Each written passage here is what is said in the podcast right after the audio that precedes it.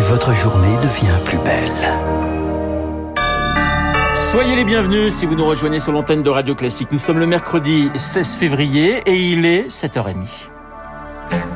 La matinale de Radio Classique avec Renaud Blanc. Et avec Charles Bonner pour le journal. Bonjour Charles. Bonjour Renaud, bonjour à tous. Alors, ce matin, l'inquiétude des Ukrainiens à 2700 km de chez eux. Ils vivent en France mais suivent de près les tensions avec la Russie. La désescalade annoncée par le retrait de certaines troupes ne rassure pas tellement la communauté ukrainienne.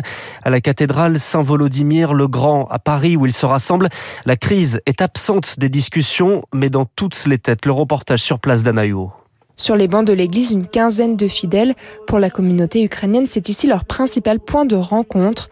Mais dans les discussions, rien ou presque au sujet des tensions en Ukraine, explique Nadia. On n'en parle pas tant que ça. C'est seulement si on se trouve dans un petit cercle, après la messe dimanche, on va prendre un café, euh, là on en discute un peu plus. Mais quand je rencontre des parents, on essaie à trop parler de ça, surtout s'il y a des enfants à côté. Mais avec deux cousines sur place, impossible de faire semblant. Je suis assez inquiète. Je suis à la radio, à la télé, ce qui se passe là-bas. Une inquiétude vécue à des milliers de kilomètres de là, et c'est ce qui rend la situation encore plus insupportable pour Taras, une des figures de la communauté ukrainienne à Paris. Nous avons tous une vie confortable en France. Mais donc c'est une forme d'agacement parce que je, on ne peut pas comprendre, admettre qu'il puisse y avoir une guerre sur une Ukraine qui demande à vivre, qui a des villes magnifiques. Et hier, Rancia, le recteur de la cathédrale, le remarque bien. L'éventualité d'une guerre en Ukraine affecte de plus en plus les fidèles. Les gens sont désorientés. Comment continuer la vie, rester ici, retourner en Ukraine pour rejoindre leur famille et aujourd'hui, les membres de la diaspora prévoient de suspendre le drapeau de l'Ukraine à leurs fenêtres en guise de soutien pour leur pays. Anna Huo. Et en cas d'attaque russe, Joe Biden le prévient, nous sommes prêts à répondre fermement. Les sanctions sont prêtes. De leur côté, les ministres de la Défense de l'OTAN se réunissent aujourd'hui et demain. Le patron de l'Alliance partage un optimisme prudent face aux annonces russes. Interview de Jens Stoltenberg à lire dans le Figaro ce matin. Neuf ans après, la France compte se retirer du Mali. Emmanuel Macron devrait l'officialiser ce soir ou demain. C'est l'épilogue des tensions avec la junte militaire et de l'expulsion de l'ambassadeur français de Bamako. Emmanuel Macron réunit ses homologues alliés de la région ce soir pour définir les contours de la présence militaire française au Sahel. Demain se tient un sommet Union européenne-Union africaine à Bruxelles. Charles, la hausse des prix du gaz et de l'électricité continue de peser sur le portefeuille des Français. C'est la crise en Ukraine qui provoque d'ailleurs en partie cette flambée des cours du gaz. Pour y faire face, le gouvernement a déployé son bouclier tarifaire annoncé en septembre.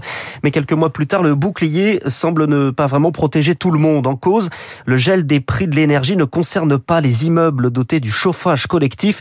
Résultat, les charges explosent et Kioch, et notamment pour les plus modestes.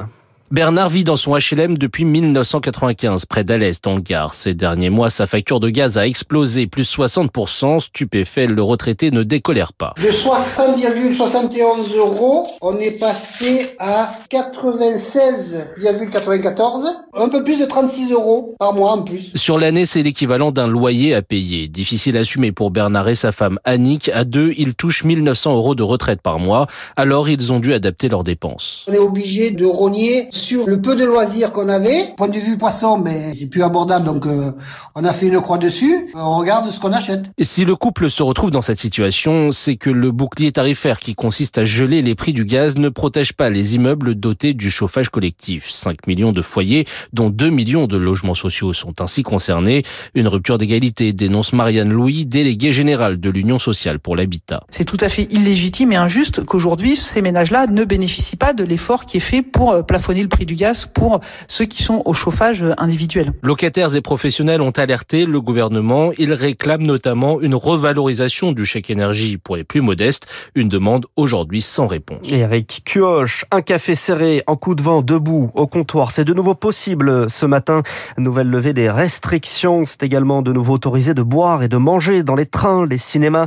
Les discothèques accueillent de nouveau les danseurs dès ce soir. Prochaine étape le 28 février avec la fin du masque dans les lieux soumis au pass vaccinal. des restrictions qui ont eu un impact hein, sur notre santé. On ne bouge pas assez. C'est l'ANSES, l'Agence nationale de sécurité sanitaire, qui lance cet appel. Rester assis favorise le risque de maladie et d'obésité. Et télétravail rime souvent avec euh, sédentarité. François Carré est cardiologue au CHU de Rennes. Alors la sédentarité, c'est le temps passé assis, et on sait que au-delà de 6 à 7 heures par jour, on augmente d'environ 20 à 30% le risque de développer toutes les maladies chroniques. C'est que ça favorise le diabète, les cancers, les maladies cardiaques, etc.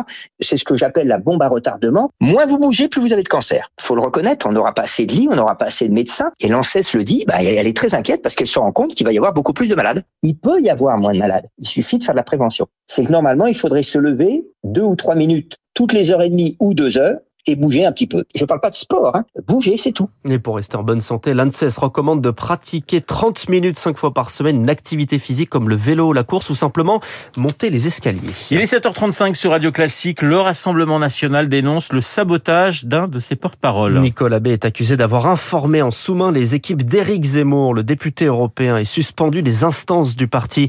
Il dément ces accusations et devrait à son tour rejoindre le parti Reconquête. On y revient dans le journal de 8 h de Lucille Bréau. Elle sera bien sur la ligne de départ. Pour la troisième fois, Nathalie Arthaud réunit les 500 parrainages validés par le Conseil constitutionnel. La candidate de lutte ouvrière rejoint ainsi Emmanuel Macron, Valérie Pécresse ou encore Anne Hidalgo.